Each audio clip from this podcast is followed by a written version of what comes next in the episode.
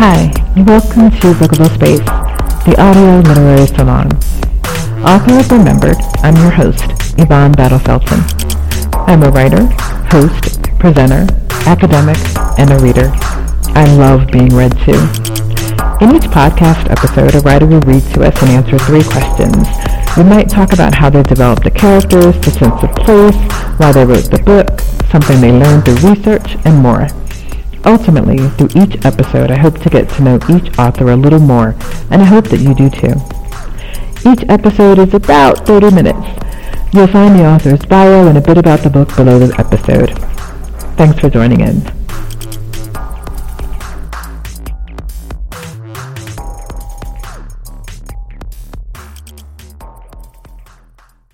Today we're joined by Tim Wendel. Tim will be reading from and talking about Escape from Castro's Cuba. Tim, thank you so much for joining us today. And I'm so looking forward to reading and talking to you. And I have to say, you know, what, here talking to you today, I really missed the sound of your voice. Oh, thank you. Thank you. I feel like you have this really calming presence. and it works really well to just like remind you to slow down and just, you know, take it easy and breathe. So thank you so much for being a calming presence today. And we're going to be talking to you, and you're going to be reading from Escape from Castro's Cuba. So, should we just dive right in? Let's do it. That sounds fun. Wonderful. So, what was it like for you diving back into Billy, Fidel Castro, and the other characters into that setting in the world that you created? It was, uh, Von, first of all, it's great to be with you. Um, great to see you again but it was more difficult than I thought it was going to be a little bit. And I should have listened more to my agent or whatever, because it technically Escape is a sequel to my first novel, Castro's Curveball. And I've done some other things in between, obviously. And, and I thought I was done with Cuba. Then I took my wife to Cuba in 2017. And this is my fourth trip. And it was mind boggling how different it was eh, almost from the get go. We got off the flight. Uh, we flew Southwest Airlines from Baltimore. That was crazy. And, um, landed. And this guy, we're coming across the tarmac. They weren't able to pull a gate up or something. So we're walking across the tarmac toward customs. And this guy saddles in next to me and I could tell he's Cuban. And I'm thinking plainclothesman, who is this cat? And, um, and I hadn't been there in six, seven years. And, and he says, call me Ricky. And I went, okay, Ricky, hi. But I didn't say my name. And, we're still approaching customs. And, and then he's, we're about ready to reach customs. And he goes, what brings you back to Cuba again, Senior Wendel? And they're going, I'm thinking, oh my God, I got my wife with me and they know I'm back here already. And we found out later was, um, I had arranged an off the record, uh, conversation at the U.S. interest section. So they must have had a mole there who contacted, you know, the plainclothesman or whatever. So that was the start of a crazy trip. And I thought I knew everything about Cuba. So I came back home and I'm going, all right, got ready about Cuba again. I'm, I'm jazzed up.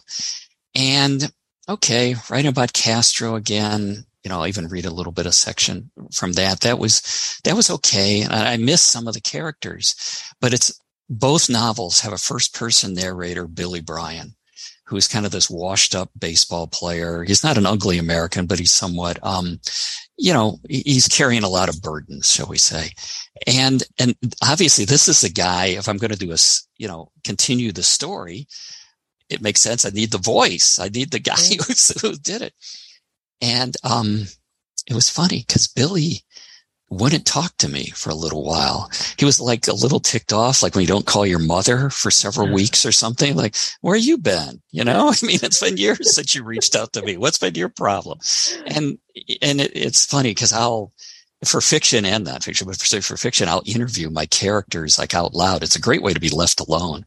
And finally, Billy started to talk to me again. And, and once he did, you know, it, it took off and away we went. So, but that was the biggest problem at first. Is Billy going to talk to me? And in fact, I even remember telling my wife saying, oh, this is going nowhere. Billy won't talk to me. And she's like looking at me like I'm crazy. but once he did, we were rolling. oh, that's amazing. Did your agent ever say why they, they thought that you shouldn't like return to the book or to, to Billy? Um, no, I was kind of between agents and such, and and and one did, you know, because Curveball did pretty well. I mean, it's been optioned to the movie several times, but um, I don't know. You know, who knows where agents are coming from half the time. I think everything's like a knee jerk reaction on what's going on that day. And, mm. and, I think if you read may a little bit too much into it and, and, bless my heart, I've great, I've got great representation. I love them all, but I've kind of learned maybe not to take everything they say as gospel. Which is good because at least you did it. Like you followed what you wanted to do and you wrote the book and it's um, really interesting and engaging. So, you know, there's to following your your your passion and your ideas. Yeah, I mean, what, what's that old thing? I mean, somebody told me years ago. I mean, you know, you get your mind, heart, gut, so to speak, and gut's intuition, really. And when the three line up, you got to go. You got to do it. And if something's a little bit out of alignment, you know, it's almost like getting static on the radio or something. But um, coming back from Cuba, those three were in alignment. I was ready to roll. And then once Billy started to talk to me, we were in good shape. oh, that's wonderful. So speaking of Billy, can we have our first reading, please? Oh, yes, I'd love to. Um, and this, I, I had an old teacher of mine one time, Nick Delbanco at Michigan. He said, if in doubt, start at the beginning. So let's start at the beginning. this is the voice of Billy. Let's see. The assistant cameraman held out the slate detailing the next scene, and once again the clapperboard snapped down. And action, the director said. With the cameras now rolling, I told myself to stay calm, hold my gaze. Thankfully, I only had a few lines today. All I had to do was sit in the ancient stadium in Havana as the Panavision cameras moved in from either side and pretend to be my old friend Papa Joe Hanrahan who was once the chief scout for the Washington Senators. In doing so, I tried to ignore the fact that I had somehow found myself back in Cuba, a star-crossed land that always seems to get the best of me. It's a beautiful game when it's played well, isn't it? said the guy sitting next to me in the box seats behind home plate. I waited, softly inhaling for a long beat, as I had been coached to do, before nodding in agreement. It's more than a game here, I replied, trying to speak my lines slowly and with a measure of conviction.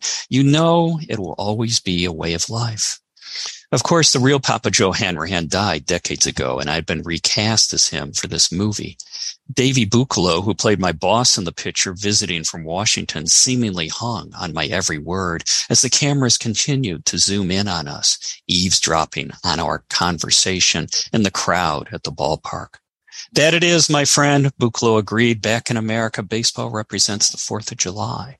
Mom's apple pie, but here they've been playing the grand old game almost as long as we have, for it's always been the game of an independent Cuba. I nodded again as he waxed on about the game here in Cuba, its rich pageantry, the flair with which they play, all the crap they were laying on sick for this big budget Hollywood feature, so much so that I couldn't help thinking the Cuban government had a hand in it all. Out on the diamond, players from the Havana Lions, dressed in flannel uniforms from the late 1950s, took infield practice.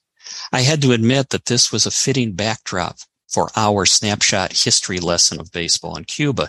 We had reser- uh, rehearsed the scene several times and the process had fallen into that comfortable place of being familiar yet not quite predictable.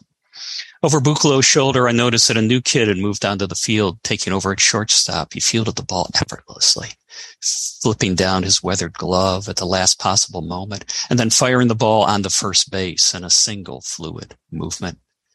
While he appeared to be uh, hardly putting any effort on the ball, it flew on a line toward the first baseman. Even though I was supposed to be hanging on uh, every uh, word from Buccalo, I stole another glance toward first base as another delivery arrived, courtesy of this kid at shortstop.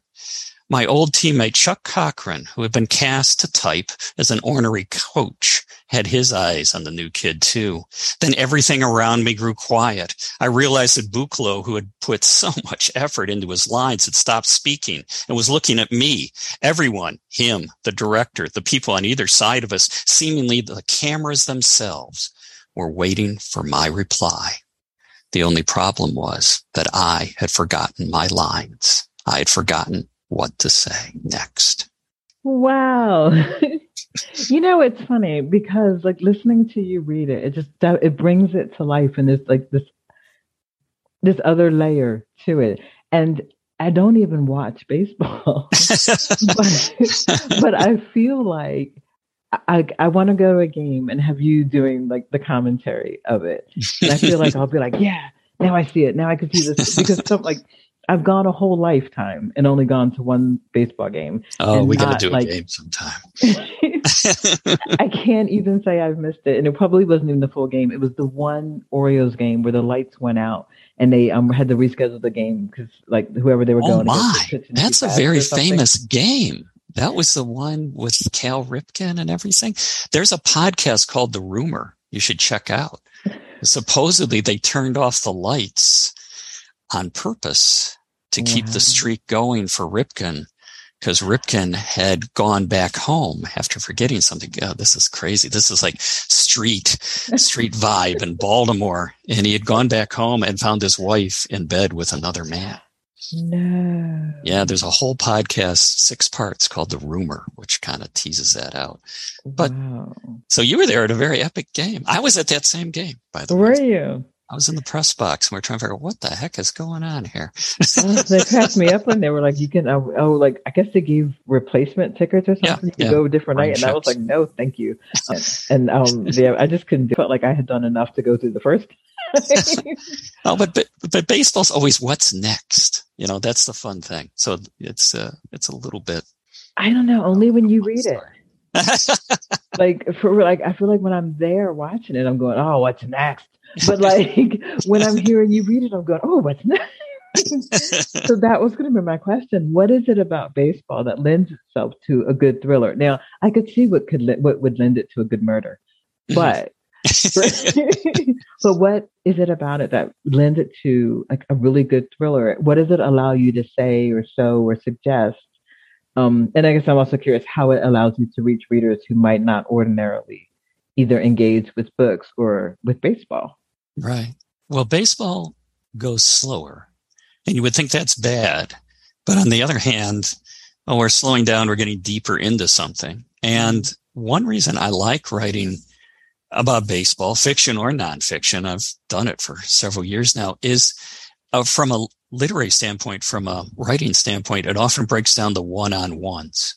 So it's the pitcher versus the batter. It may be even the fielder trying to catch the ball. You know, it could be, you know, even the environment, the fans, how much abuse they're giving one individual, maybe even the, the weather. So I, I love because if you think about other sports, like if you're going to write about, oh, I don't know, somebody runs around right end in football and goes all the way for the touchdown. Okay, that's great. That's fun but there's a lot of moving pieces. You know, somebody had to block somebody a certain way.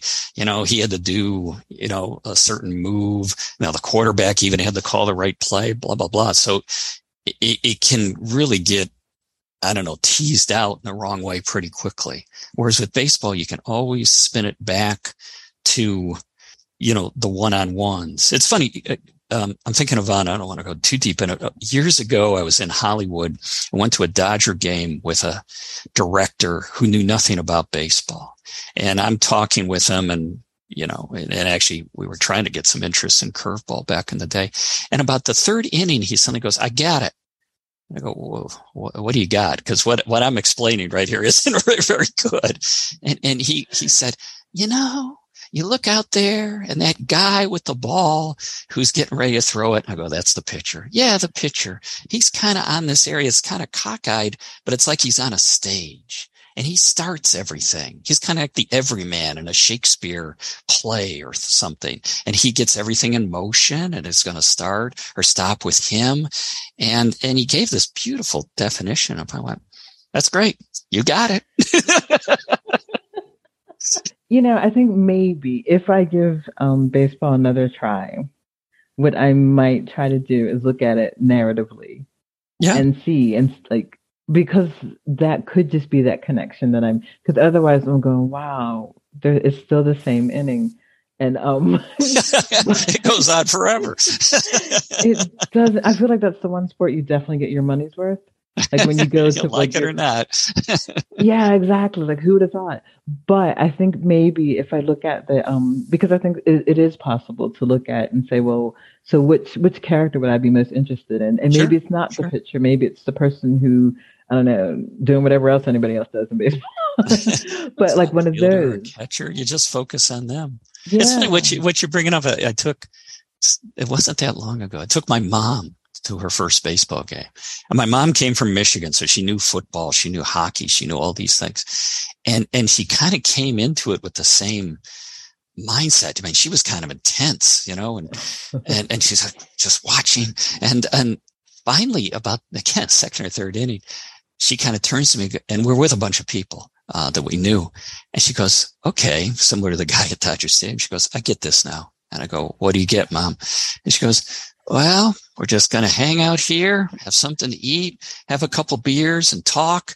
And when something really exciting happens, we'll cheer about it, but we'll just kind of go with the flow. And I'm going, you got it. You know, that's what it is. We're just sitting around here talking and, uh, and it's, it's a great game. Just to, if you, if you've got a friend you haven't caught, caught up, uh, you know, want to get caught up on their life, take them to a baseball game. You know, you got a lot of time just to catch up oh, see, that's what I needed to know. That social part of it. Okay, now yeah. I can do it. You'll you'll have a fun time. And no matter what happens on the field, yeah, you got a little ways wait. exactly. I don't even have to take myself up on it.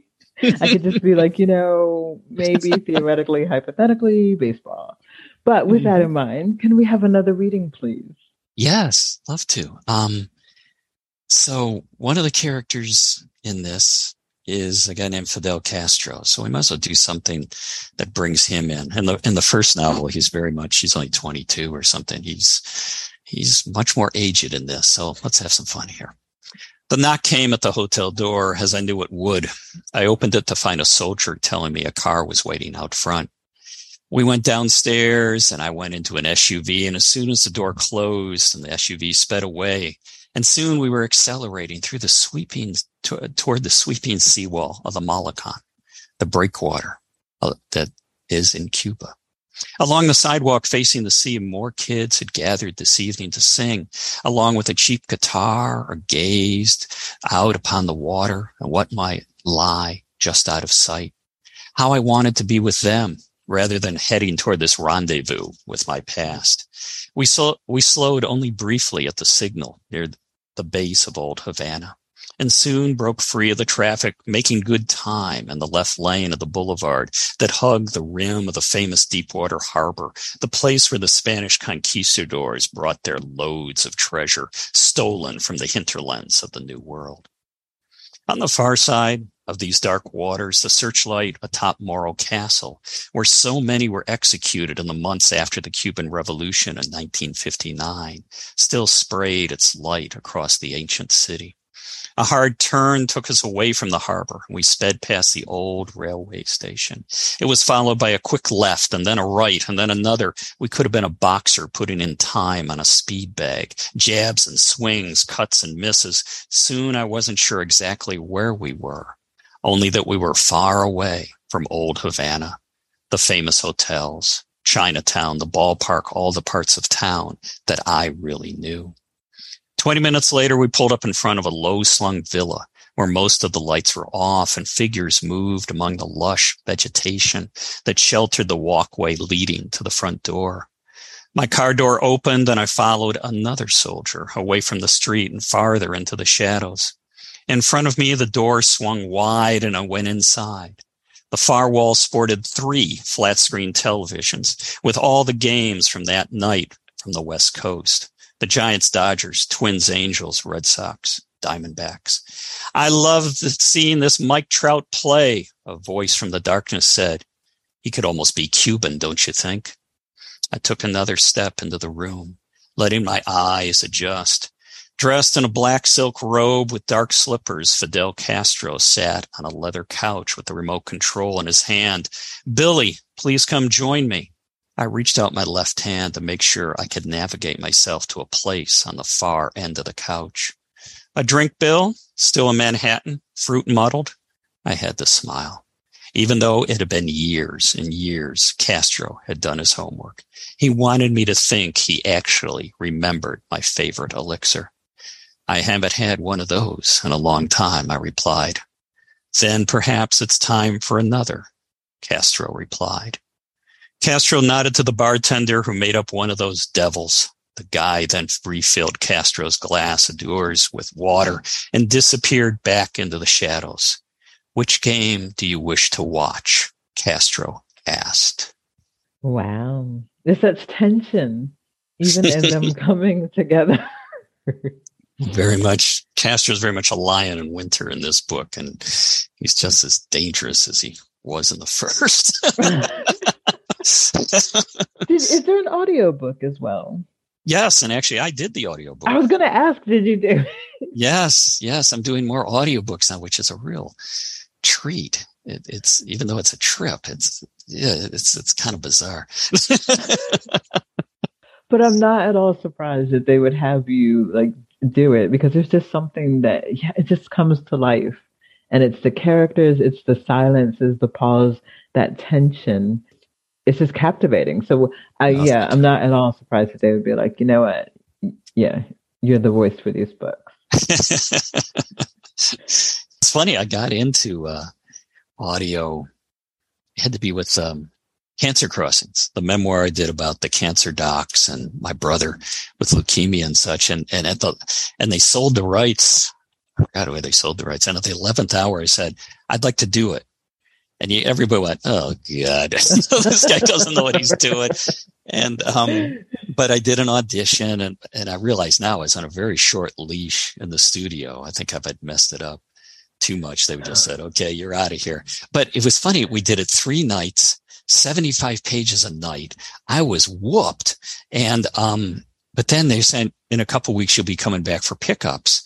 I had no idea what they were talking about, and um and and so in a couple weeks I come back and I'm still going, what are we doing here? What's this about? And and finally every they're getting set up and I went in, you know, the little isolation booth where I'm back there again. And I start flipping through the pages and I see highlighted all a lot of the medical terms and drugs, methotrexate, cytoxan, daunomycin. I'd mispronounced them. You know, mm. I made sure I'd spelled them right, obviously in the text, but I did. I was saying them in all different ways. So sometimes now I even wake up in the middle of the night and say cytoxan, daunomycin. so I get to ask my final question, which you would have thought that was it, but it's not. So what sort of research goes into writing for you? Like what, what does that research look like? And what's one interesting thing that you found out that did not make it into either this one or the first one?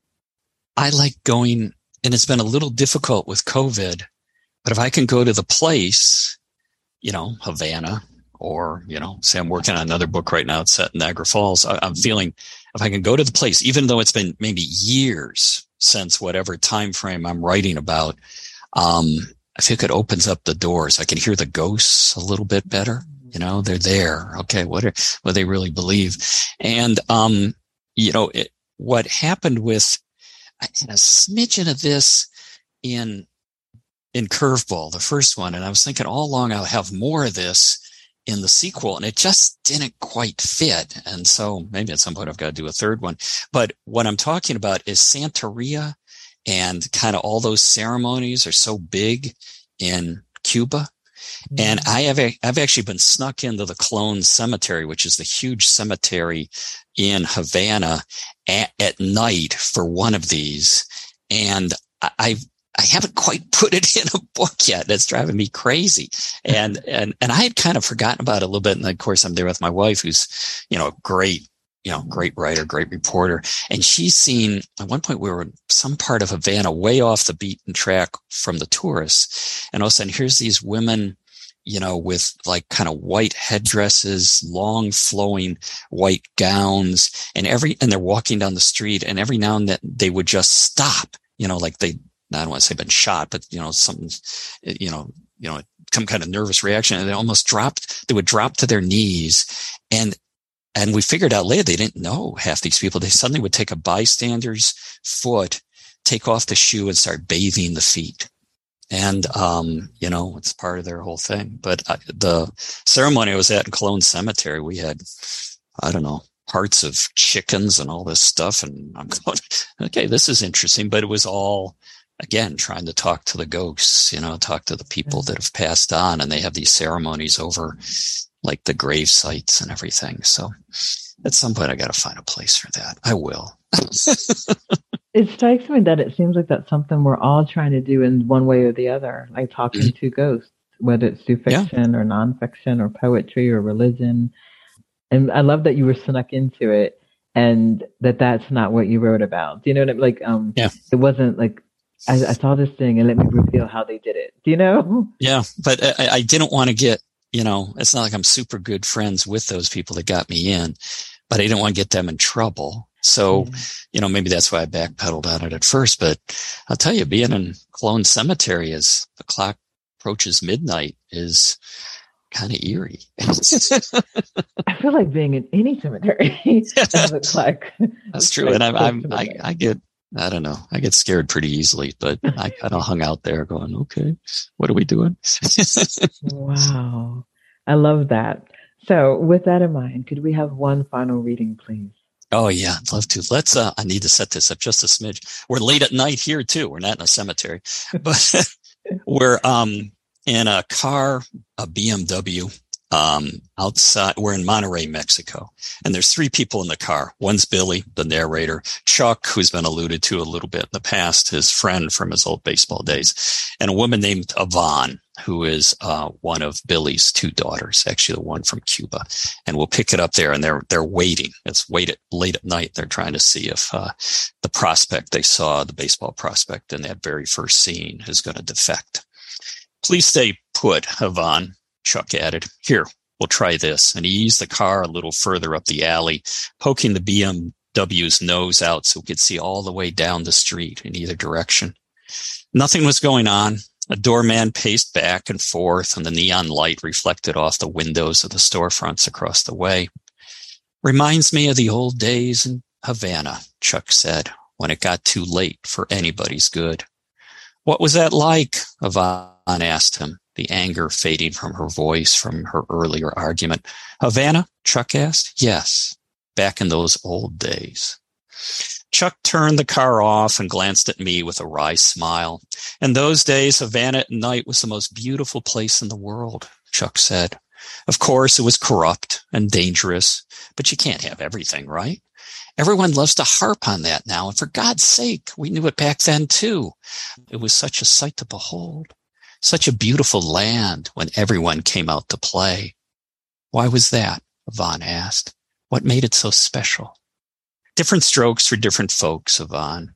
Chuck replied, Billy and your mother used to uh, love to go down to the harbor and watch the cars roll off the night ferry from Key West. I found myself nodding. Me, I like to listen to Lola, Chuck continued. She was my girl, or was supposed to be, or should have been. Anyway, she sang at the Hotel Riviera. For her last night, or last song of the night, she nearly always belted out somewhere over the rainbow. By then it was well into the wee hours of the night, like it is now. The crowd had thinned out. Sometimes hardly anybody was left if it was the middle of the week. But she sang that song because she knew I liked it. And I always stuck around for the end of that last set. What happened to Lola? I couldn't help asking. You know, Billy, I don't rightly know. Last I heard, she was somewhere in Los Angeles doing bit parts and pictures. It's how too many things play out, right? You think you have all the time in the world, that you'll stay in touch with the precious ones in your life forever, but it doesn't pan out that way. Now does it? You lose track with each passing year. It becomes too difficult to find them, downright embarrassing to reach out. And by then, what's the point anyway? Yvonne said, you could still call her. I don't know, darling, Chuck said. That's your generation talking. With guys like your father and me, it ain't so easy even though we do it so much in our heads all the time. I mean, I can close my eyes and just like that, Chuck said as he snapped his fingers, I'm back to those late nights in Havana at the Riviera. Even at that hour, Lola often had some well wishers and I'd stay out of the way. I mean, what's a hick ball player bring to the table in those kinds of situations, right? And afterward, I knew she liked to change, freshen up, so I'd wait by the backstage door, sitting there on the steps, probably smoking another Cuban stogie. Somehow, from that small alleyway, I could see all the way down to the water and the lights atop the Hotel Nacional. And that's where we often ended up. There was always time for a nightcap in Havana, right, Billy? Even if we were playing a double header the next day. Always time for a nightcap, I agreed. And you know what I remember the most, Chuck said? It's the smell of the sea. Even well off the Malecón breakwater, farther inland, even near the old Colón cemetery, you always knew you were close to the ocean in Havana, no matter how much it was built up. I mean, heap upon heap of mafia money and neon glow and big band music and foolish laughter. So many people carrying on. Through it all, the sea was always out there It always seemed like was only a few blocks away. I believe that's what made the town feel so full of ghosts. The sea breeze was always coming off the Florida Straits, holding everything's heart. We grew silent inside the BMW, staring out upon that empty street in Monterrey, Mexico, as the night gathered around us. Everything Chuck had said was as true as anything can be. Closing my eyes, I was back there, walking along the Malecón in Havana at dusk, once again, Melina Fonseca was on my arm as we gazed upon that dark expanse of water. How far? Melina would ask. It was a question she loved to ask, even though she knew the answer as well as I did. 90 miles from Havana to the Florida Keys, I'd say. Only 90 miles, she would repeat, as if it was the most important number in the whole world. And to think we're almost there. Then she would smile a sight I'll never forget. Papa, Yvonne said, somebody's out front. Tim, thank you so much for such engaged readings. Thank you for your generosity in answering like all the questions. Where can we find Escape from Castro's Cuba? Well, you can obviously order it online. Uh, it came out with Nebraska Press, so that's one place to look. Uh, it is on Amazon and such. But if I had to champion any independent books there, and I realize I'm talking to somebody in the UK, but uh, one of my favorite favorite bookstores is just outside of Washington D.C. It's called One More Page, and uh, we actually did the book launch for this book. Several others there, and uh, and so if it's something you'd like to do, reach out to One More Page, and they've got copies. Oh, I love that. Thank you so much for for really for, for being my guest and for sharing um, this time with me. I really appreciate it. My pleasure, Yvonne. Great to be back with you. Thanks for listening to Bookable Space. If you don't already have the book and want to read more, buy it, borrow it from your local library, read it, and if you enjoy it, review it if you haven't already. I hope you'll join us for the next episode of Bookable Space, the audio literary salon with your host, Yvonne Battle Felton. Follow me on Twitter at ybattlefelton on Instagram on Why I Write Battle Felton for pictures, interview insights, and more.